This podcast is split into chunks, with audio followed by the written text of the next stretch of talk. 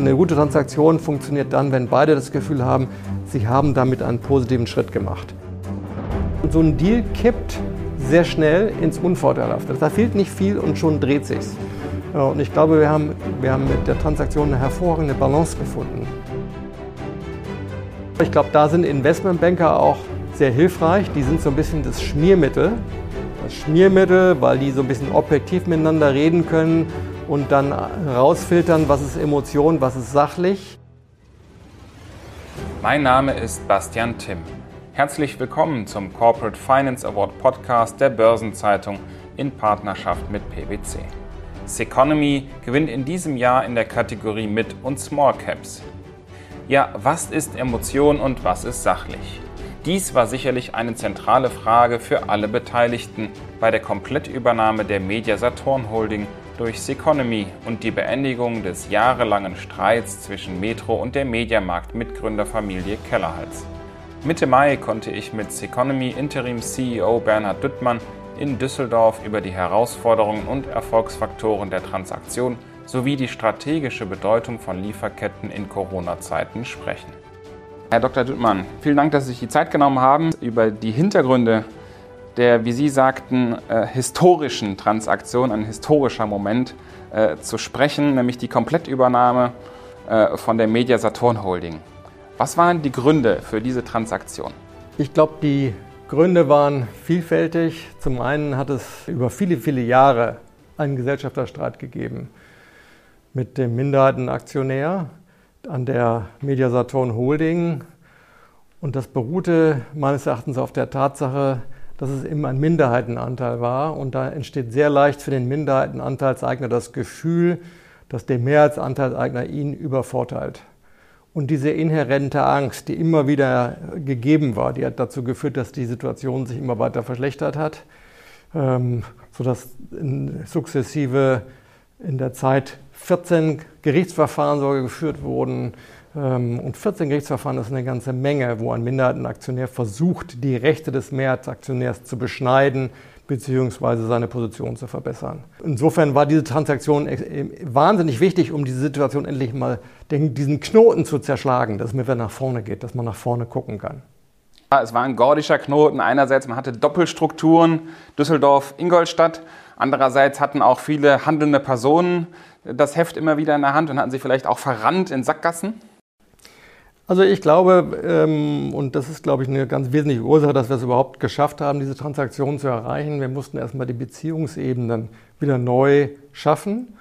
Ähm, und wir haben das nicht nur jetzt gemacht auf der Ebene des Economy, sondern auch auf der Ebene der Anteilseigner, wo eben aufgrund der vielen Gerichtsverfahren auch die, die Sprache zwischen den Beteiligten eigentlich, äh, die war nicht mehr da. Es gab keinen Kontakt mehr. Und wir haben erstmal angefangen, wieder ganz leicht mal einen Kontakt herbeizuführen, um eben, ich sag mal, allen Seiten klarzumachen, auf allen Seiten sitzen Menschen, die ihre natürlichen Interessen haben, die nicht aber notwendigerweise Feinde sein müssen. Und da musste er erstmal dieses Feindbild beseitigen. Das ist natürlich im Wesentlichen dadurch passiert, dass zunächst einmal die Feindbilder nicht mehr da waren. Das, das, das, das alte Management war nicht mehr da, die waren Feindbilder. Die Abtrennung der Metro, die Metro war auch ein Feindbild geworden. Auch da war durch die Abtrennung, äh, waren wieder Feinde nicht mehr sichtbar. Ähm, und wir haben natürlich dann versucht, mit dem Neukontakt zu Anteilseignern äh, das nochmal deutlich zu machen, dass das zumindest auch normale Menschen sind, auch wenn die in der Transaktion, äh, ich sag mal, nicht wichtig waren. Aber entscheidend ist ja, wer steht dahinter immer. Und diese Beziehung musste erstmal geklärt werden. Und natürlich von uns aus auch die Beziehung aufzubauen, dass man zumindest mal einen normalen Kontakt hat und nicht gegen sie agiert. Äh, das, dieses Grundverständnis musste, glaube ich, erstmal erreicht werden. Und da, wenn dieses Grundverständnis da ist, dann habe ich erstmal die Möglichkeit, über auch Dinge zu sprechen. Äh, vorher ist das sonst, entsteht so eine Blockadehaltung, wo einem keiner was glaubt und ähm, mit einem Feind einen Vertrag schließen, halte ich für un ungeheuer schwierig. Und dieses, diese Beziehung muss man einfach erstmal aufbauen. Ja, die Ratio, dass das Sinn macht, die war ja allen Beteiligten wahrscheinlich klar. Das ist ja auch logisch, Family Offices oder Private Equity, man ist ja eigentlich sehr lean aufgestellt, sehr kosteneffizient aufgestellt, also eigentlich ganz anders als jetzt mit diesen Doppelstrukturen. Äh, aber Sie sagen im Prinzip, der, der Dealbreaker waren wirklich dann plötzlich die handelnden Personen, ja? Der Dealbreaker waren, ich glaube, erstmal das Herstellen der Beziehungsebene. Das zweite war ganz wichtig, dann nochmal die, die Gegenseite davon zu überzeugen, dass die ursprünglichen Vorstellungen, die die hatten, auch gar nicht mehr realistisch waren, dass die völlig outdated waren. Ähm, und insofern hat die Corona-Krise da auch ein bisschen geholfen, weil die das nochmal ganz deutlich gemacht, äh, wie ein Geschäft am Anfang unter Druck stehen kann ähm, und dass das wirklich notwendig ist, dass man auch an einem Strang zieht um das Geschäft auch rauszuziehen. Das war nochmal, glaube ich, ein Katalysator gewesen und der hat auch den, ich glaube, den Realismus reingebracht. Ähm, und damit haben wir dann, ich sage mal, darauf haben wir aufgesetzt ähm, und haben versucht dann, ich sage mal, mal ein Angebot auch zu formulieren, was völlig anders war als das Angebot meines Vorgängers. Ähm, dieses Angebot musste ich nämlich zuerst mal vom Tisch nehmen und damit habe ich nämlich wieder die Erwartungen der Gegenseite ähm, überhaupt nicht getroffen. Damals sagte Herr Kellerhals, oder haben Sie mir aber heute einen schwarzen Freitag beschert, als ich das gesagt habe, dass ich dieses Angebot niemals durchführen werde, weil es schlecht gewesen wäre für die Company und damit auch schlecht für ihn. Ähm, das musste er aber erst verstehen ähm, und äh, wir haben dann, wie gesagt, neu aufgesetzt ähm, und dann, das dauert dann natürlich eine gute Weile, aber irgendwo haben wir damit dann, glaube ich, ein, ein, gutes Fahrwasser aufgenommen auf dieser neuen Basis, wo ich ihm erklärt habe, dass es nur auf dieser Basis funktionieren kann. Denn ein Deal, eine Transaktion ist ja nur dann sinnvoll, wenn sie für beide Seiten nachhaltig erfolgreich ist. Ähm, und der, die, der, der, Vorschlag, der vorher auf dem Tisch war, der hätte uns wahnsinnig beschädigt und damit auch ihn als Anteilseigner. Ähm, und da habe ich gesagt, das, kann nicht sein. Wir müssen etwas haben, was für beide Seiten gangbar ist, was für beide Seiten positiv ist. Und auf der Ebene müssen wir uns bewegen. Und das war dann im Prinzip ein erster Vorschlag von mir, den hat er, der war natürlich nicht für ihn nicht zufriedenstellend, aber von der Struktur her kann, ging der schon in die richtige Richtung. Und darauf haben wir dann weiter aufgebaut. Können Sie ein bisschen sagen, was das war für ein Vorschlag oder würde das zu weit führen? Die Ursprungsvorschläge waren einfach, dass Herr Keller halt sagte, er möchte auch einen bestimmten Cash-Anteil haben und bestimmte, ich sag mal, und das über einen, über einen Zeitraum gestreckt, aber auch eine größeren, äh, einen größeren Amount. Ähm, und das hätte natürlich uns, unsere Bilanz wahnsinnig belastet ähm, und hätte das Geschäft damit ins Risiko gestellt. Und ich habe gesagt, das geht nicht. Wir müssen es eher viel, viel stärker auf der Aktienbasis machen die es ihm auch ermöglicht, an der Transformation, die wir machen, teilzuhaben, sodass er damit nach, im Nachhinein sogar noch einen, höheren Wert erzielen kann. Ähm, und das mussten wir ihm erstmal erklären, dass das eine eben kontraproduktiv ist, weil es unser Geschäft ins Risiko stellt. Ähm, und dass wir auf der jetzigen Ebene, aber wo wir nur, ich sag mal, einen vergleichsweise geringeren Cashbetrag haben, und dafür eine sehr hohe Aktienkomponente. Und an dieser Aktienkomponente kann er natürlich in der Zukunft dann wunderbar partizipieren an der Wertschöpfung, die wir erreichen wollen. Um das vielleicht auch nochmal klar zu machen, wo so ein bisschen auch die Konfrontationslinien lagen. Es ging ja auch immer so ein bisschen um das Verständnis, welche Rolle spielt das stationäre Handel versus Digitalisierung und im Online-Geschäft, oder? Das beruhte noch aus einem Konflikt seines Vaters, der geglaubt hat, dass der Onlinehandel ist eine Eintagsfliege, die sich sehr schnell erübrigen wird und der deshalb damals versucht hatte zu vermeiden, dass sich Mediasaturn mit dem Online-Geschäft beschäftigt. Und darauf war, sah sich dann Mediasaturn gezwungen, eine, eine eigene Online-Plattform zu kaufen. Das war nicht so sehr von Erfolg gekrönt. Und dann hat man sich dann doch entschieden, auf der Marke Mediasaturn ein Online-Geschäft aufzubauen, was ja heute auch erfolgreich unterwegs ist. Ich wollte gerade sagen, schauen wir uns auf die Q2-Zahlen nochmal. Man sieht ja auch jetzt die Resilienz des Geschäfts inzwischen. Ganz wichtig gewesen in dieser Zeit jetzt, wenn wir das Online-Geschäft nicht gehabt haben und wir haben dann Anfang letzten Jahres ordentlich Hand angelegt, zum Glück vor der Krise, um das Online-Geschäft nochmal deutlich zu stärken. Wenn wir das nicht gemacht hätten, hätte uns die Krise deutlich schärfer treffen können, denn wir hätten nicht gleich so viel kompensieren können. So haben wir sehr viel kompensiert, das war sehr positiv. Und von daher war das, ähm, haben wir zumindest zwar nicht die Profitabilität halten können, aber sehr viel Umsätze halten können und konnten von daher ein, ich sag mal, ein stabiles Geschäft äh, darstellen. Und vor allen Dingen, das war das Wichtigste überhaupt, wir haben die Kreditlinien, die wir beantragt haben, nie gebraucht. Äh, das war ja für uns eine Garantie, weil wir nicht wussten, wie viel wir online wirklich kompensieren können. Aber da dann online so gut angeschlagen ist, haben wir die Kreditlinie nie gebraucht und haben von, von Anfang an einen stabilen Cashflow gehabt und konnten unser Geschäft, ich sage mal, risikofrei durch die Krise steuern. 50 Prozent Umsatz äh, also fast verdreifacht, ne? der, der Anteil vom Online-Geschäft, um mal ein paar Zahlen zum, zu nennen. Jetzt nochmal zum Schluss, ist es dieses Jahr ist nochmal dramatisch gewesen, weil man ja auch dieses Jahr, die Politik hat in, unserem, in unserer Hauptsaison die Geschäfte zugemacht. Muss man sich überlegen, im Dezember uns Mitte Dezember die Geschäfte zuzumachen, wo der, die drei umsatzstärksten Monate sind der November, der Dezember und der Januar. Und wir waren ab Mitte Dezember zu in Deutschland und in vielen anderen Ländern auch. Und im Januar waren wir auch zu. Also insofern, dieses Jahr sind wir von dem Lockdown noch, noch viel, viel stärker betroffen äh, als letztes Jahr.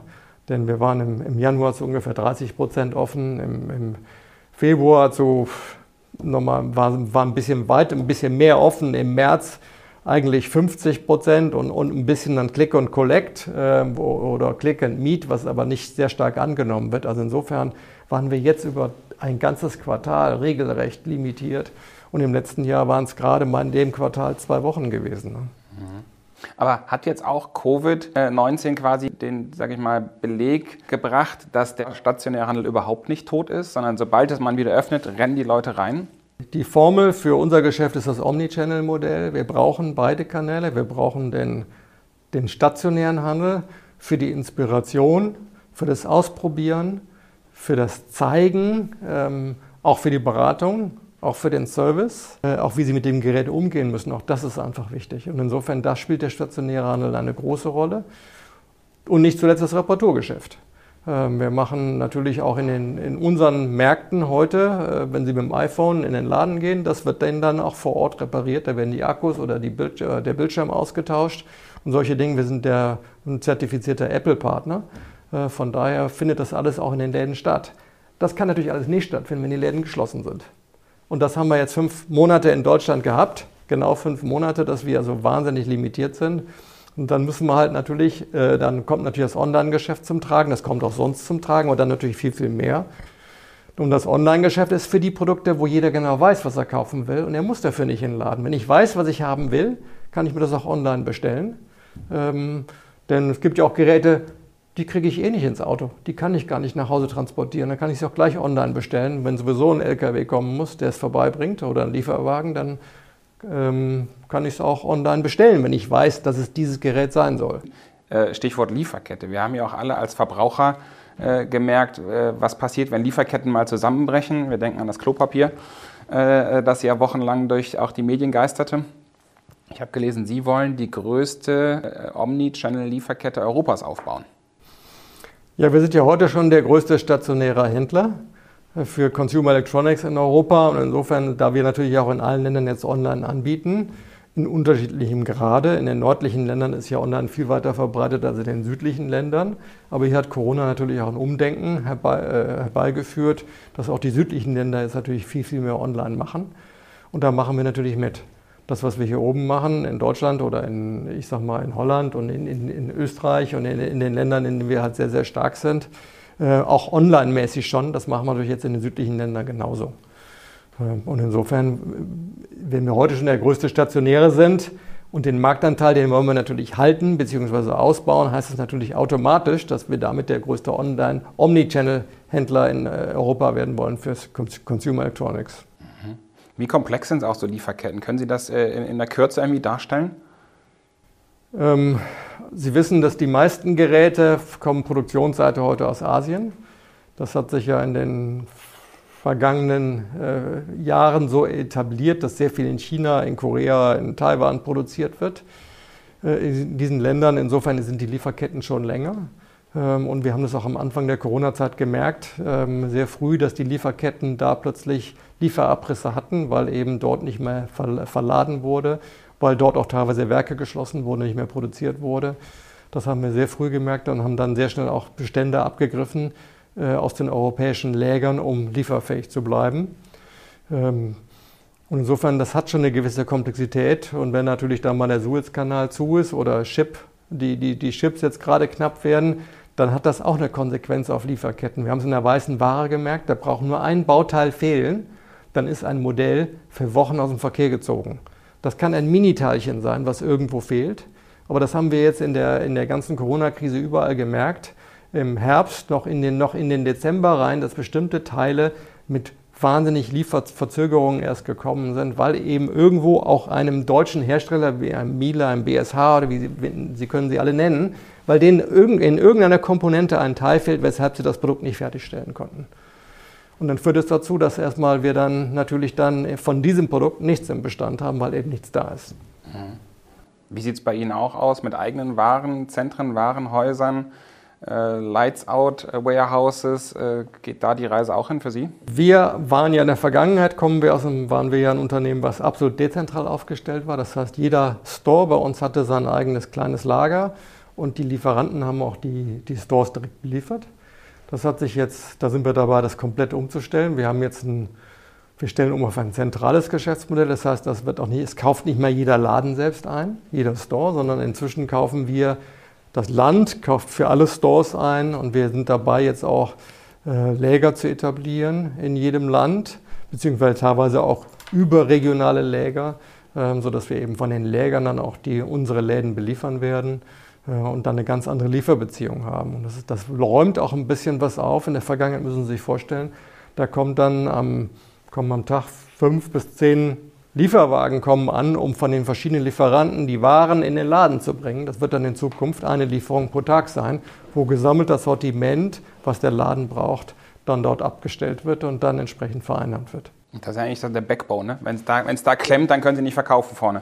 Das ist so. Und das Zweite ist natürlich, und das können Sie natürlich auch viel, viel besser mit dem, verbinden mit dem Online-Geschäft, wo wir natürlich heute reine Online-Läger haben und wo wir teilweise auch aus den Läden heraus nach Hause schicken, jetzt in der, gerade in der Corona-Krise aber das können Sie natürlich dann, wenn Sie ein zentrales Lager haben, das ganz anders äh, planen und auch anders gestalten. Vor allem, Sie wollen ja auch Amazon angreifen und jeder weiß, der bei Amazon bestellt, warum bestelle ich da? Weil die sehr schnell liefern, weil ich als Prime-Kunde damit rechnen kann, das aber eigentlich am nächsten Tag, teilweise am selben Tag geliefert zu bekommen.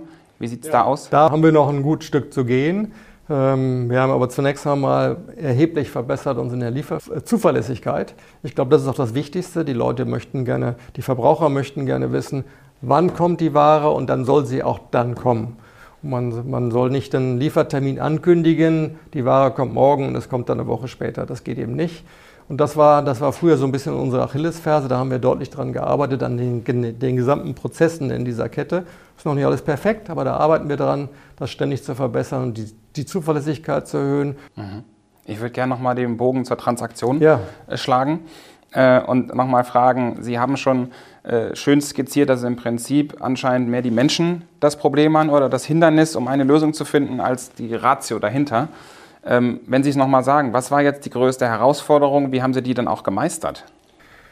Also die größte Herausforderung, wie ich anfangs schon sagte, war am Anfang ähm, Herrn Kellerhals zu sagen, dass der ursprüngliche Vorschlag, den er auf dem Tisch liegen hatte, dass der nicht fliegen kann dass ich den auch niemals unterstützen würde, weil das, weil das das Unternehmen ins Risiko stellt ähm, und dass ich das als CEO nicht machen würde. Das heißt, um das nochmal zu sagen, Sie wollten nicht, dass einfach jetzt zu viel Cash schon äh, bezahlt werden muss, genau, der die Bilanz schwächt, sondern wollten genau. lieber einen Deal stricken, wo Sie sagen, wir haben Sie als Ankerinvestor mit einem höheren Anteil. Ich wollte immer einen Deal stricken, wo ich ihn als Unternehmer an dem Unternehmen weiter beteilige, ähm, wo er auch an der Transformation, die wir angestoßen haben und wo wir, glaube ich, auch schon bewiesen haben, dass wir viele Dinge auch recht umgesetzt haben, sodass es auch endlich mal nach vorne geht für Mediamarkt Saturn, ähm, dass wir das und dass er daran auch partizipieren konnte. Und das musste ich, das war, das war, glaube ich, die erste Herausforderung. Ähm, denn die zweite Herausforderung, ihn auch in einen, ich sag mal, in einen Bewertungskorridor reinzubringen, der realistisch ist, der dem Geschäft entspricht denn es waren ursprünglich ganz andere Summen mal genannt worden, weil es hat ja diverse Versuche gegeben, schon das das Geschäft zu übernehmen, schon, als, schon zu Metro-Zeiten. Und da sind ganz andere Zahlen standen da im Raum. Wir reden über eine Dekade ungefähr. Ja, ja und das waren, da, da, standen ganz andere Zahlen im Raum, die also ein, ein, ich sag mal, Faktoren zu dem waren, über das wir, über das wir heute gesprochen haben. Und insofern, das war natürlich auch schwierig, ähm, ihm, ja. ihm das nahe zu bringen, dass es trotzdem für ihn, ich sag mal, eine Gewinnsituation ist. Und natürlich für uns dann, wenn er das macht, für uns das auch eine Win-Situation werden kann. Eine, ich glaube, eine gute, eine gute Transaktion funktioniert dann, wenn beide das Gefühl haben, sie haben damit einen positiven Schritt gemacht. Und das war, das war eine wesentliche Herausforderung. Und dann muss man sich noch vertrauen, menschlich, und ne? dann ne? muss man, man sich umsetzt auch, menschlich ja. ein bisschen vertrauen. Genau, ich glaube, da sind Investmentbanker auch sehr hilfreich. Die sind so ein bisschen das Schmiermittel. Das Schmiermittel, weil die so ein bisschen objektiv miteinander reden können und dann rausfiltern, was ist Emotion, was ist sachlich.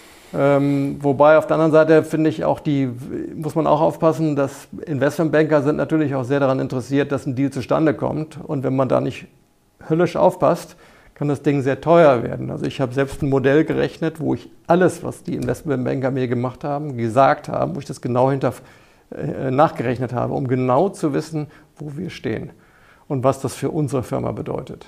Mhm. Ähm, das war mir ganz wichtig. Es hat mir auch ein Investmentbanker mal zurückgespielt. Das hätte er noch nie erlebt, äh, dass jemand, äh, dass ein CEO das so genau nachhält. Ähm, aber ich, das war mir wichtig, weil ich das, weil das so, so ein Deal kippt sehr schnell ins Unvorteilhafte. Da fehlt nicht viel und schon dreht sich's. Und ich glaube, wir haben, wir haben mit der Transaktion eine hervorragende Balance gefunden. Mhm. Und das ist das, weshalb wir, glaube ich, da einen guten Schritt gemacht haben. Einen sehr, sehr guten Schritt gemacht haben. Was aber auch von den Anteilseignern ja sehr begrüßt worden ist, dass wir es so gemacht haben. Auch von den Aktionären. Es gab einen Kurssprung, 25 Prozent, als das Ganze verkündet wurde, was ja lange sehr erfolgreich geheim gehalten wurde. Ja, das ist völlig richtig. Die Aktionäre haben es auch begrüßt. Leider ist das, dieser Kurssprung nicht nachhaltig gewesen, weil da die Regierung mit den ganzen Limitationen aufgrund von Corona erstmal den Kurs wieder nach unten geprügelt hat. Allerdings zeigt es das Potenzial, was wir haben wenn wir frei spielen dürfen. Denn wir sind nun mal auch extrem stark ins erste Quartal gestartet, hatten einen Wahnsinnsvorsprung, von dem wir auch jetzt noch zehren über den ganzen Lockdown hinweg. Wie haben Sie diesen Tag des Announcements erlebt und dann auch die Reaktion an der Börse? Wie, wie ist das als CEO? Ähm, also für mich, ich muss sagen, der, für mich war das Entscheidende zunächst einmal die Unterzeichnung der Dokumente und die Aufsichtsratssitzung äh, mit, den, mit allen Genehmigungen. Äh, das war für mich das Wichtigste, weil die Transaktion war auch deshalb sehr komplex, weil wir wissen, dass wir sehr viele Aktionärskläger dabei bei uns haben, dass wir immer mit Klagen rechnen müssen. Haben wir von vornherein den ganzen Deal so strukturiert, dass er möglichst sicher und sattelfest ist. Das heißt, wir haben von vornherein alle Unwägbarkeiten schon vorbereitet, ähm, auch in der Dokumentation in, Be in, in Bewertungen, in, in, Nachweisen. Das haben wir alles vorher bereits gemacht, um, um sicherzustellen, dass ähm, die Transaktion durch solche Dinge nicht gefährdet ist. Und als das dann alles fertig war und wir dann die Unterschrift trocken hatten, das war der erste Punkt der, ähm, der Erleichterung. Ähm, und sagen, ja, das, das ist jetzt, endlich geht es nach vorne. Das geht und wir haben eine, ich sag mal, wir haben Ballast abgeworfen. Das war so ein bisschen das Ballast abwerfen. Ähm, und dass wir damit dann wieder jetzt nochmal Mediasatoren einen unheimlichen Schritt nach vorne geben können, dass die wirklich nach, dass wir jetzt nach, wirklich nach vorne laufen können und nicht über Strukturen behindert werden. Wenn in der Vergangenheit ja aufgrund dieser Minderheitenposition gab es ja immer wieder Fragen und teilweise Versuche, Dinge zu blockieren, auch wenn sie gut waren, nur aus der Angst heraus, es könnte etwas gegen den Minderheitenaktionär sein. Und das äh, ist natürlich damit dann weg.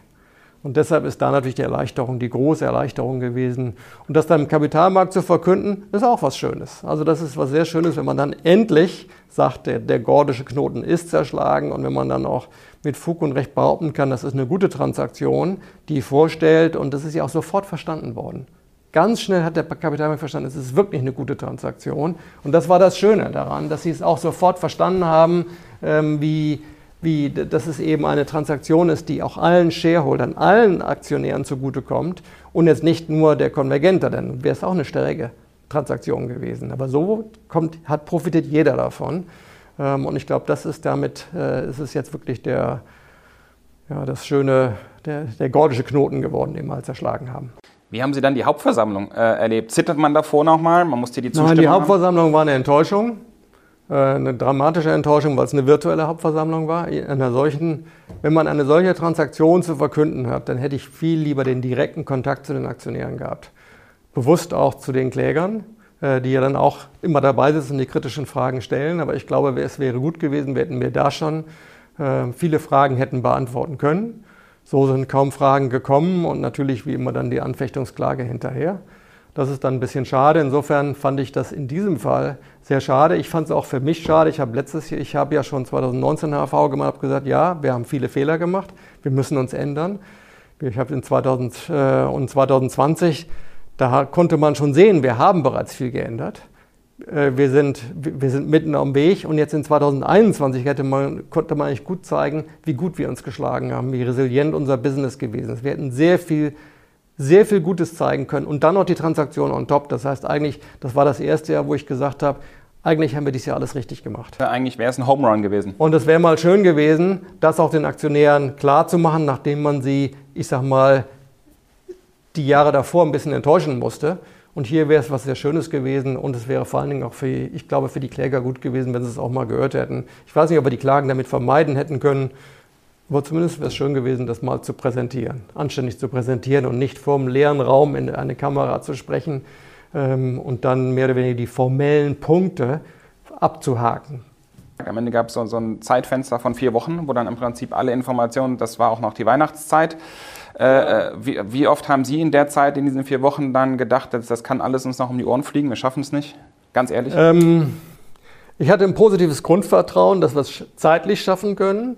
Für mich war eher die Frage, ob, ob die, und das, die, diese Frage kann ich eben nie ganz beantworten. Die weiß ich erst, wenn die Tinte trocken ist, ob die Gegenseite wirklich unterschreiben will.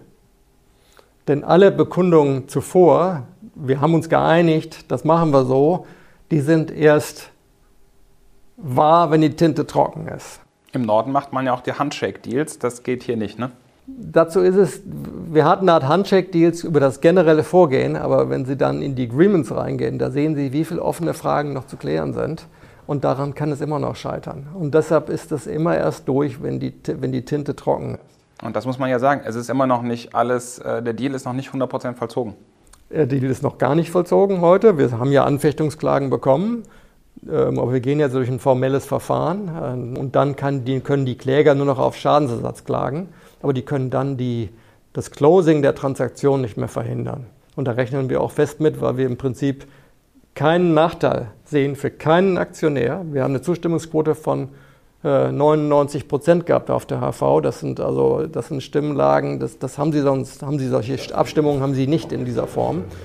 Aber Ihr Wunsch ist sicherlich noch, dass es irgendwie äh, der Deal geclosed wird, bevor Sie Ihren Hut hier nehmen. Ne? Ja, natürlich wäre das schön, wenn wir Ende Juli noch, ähm, ich sag mal, das Closing machen können. Aber ich bin sicher, dass ich werde ja den Kontakt nicht verlieren zum neuen Management. Und aber ich gehe davon aus, dass das alles noch, dass ich das noch mitbekommen werde. Vielen Dank für das Gespräch. Das war der Corporate Finance Award Podcast der Börsenzeitung in Partnerschaft mit PwC. In der nächsten Folge spreche ich mit dem CEO und CFO von CureVac.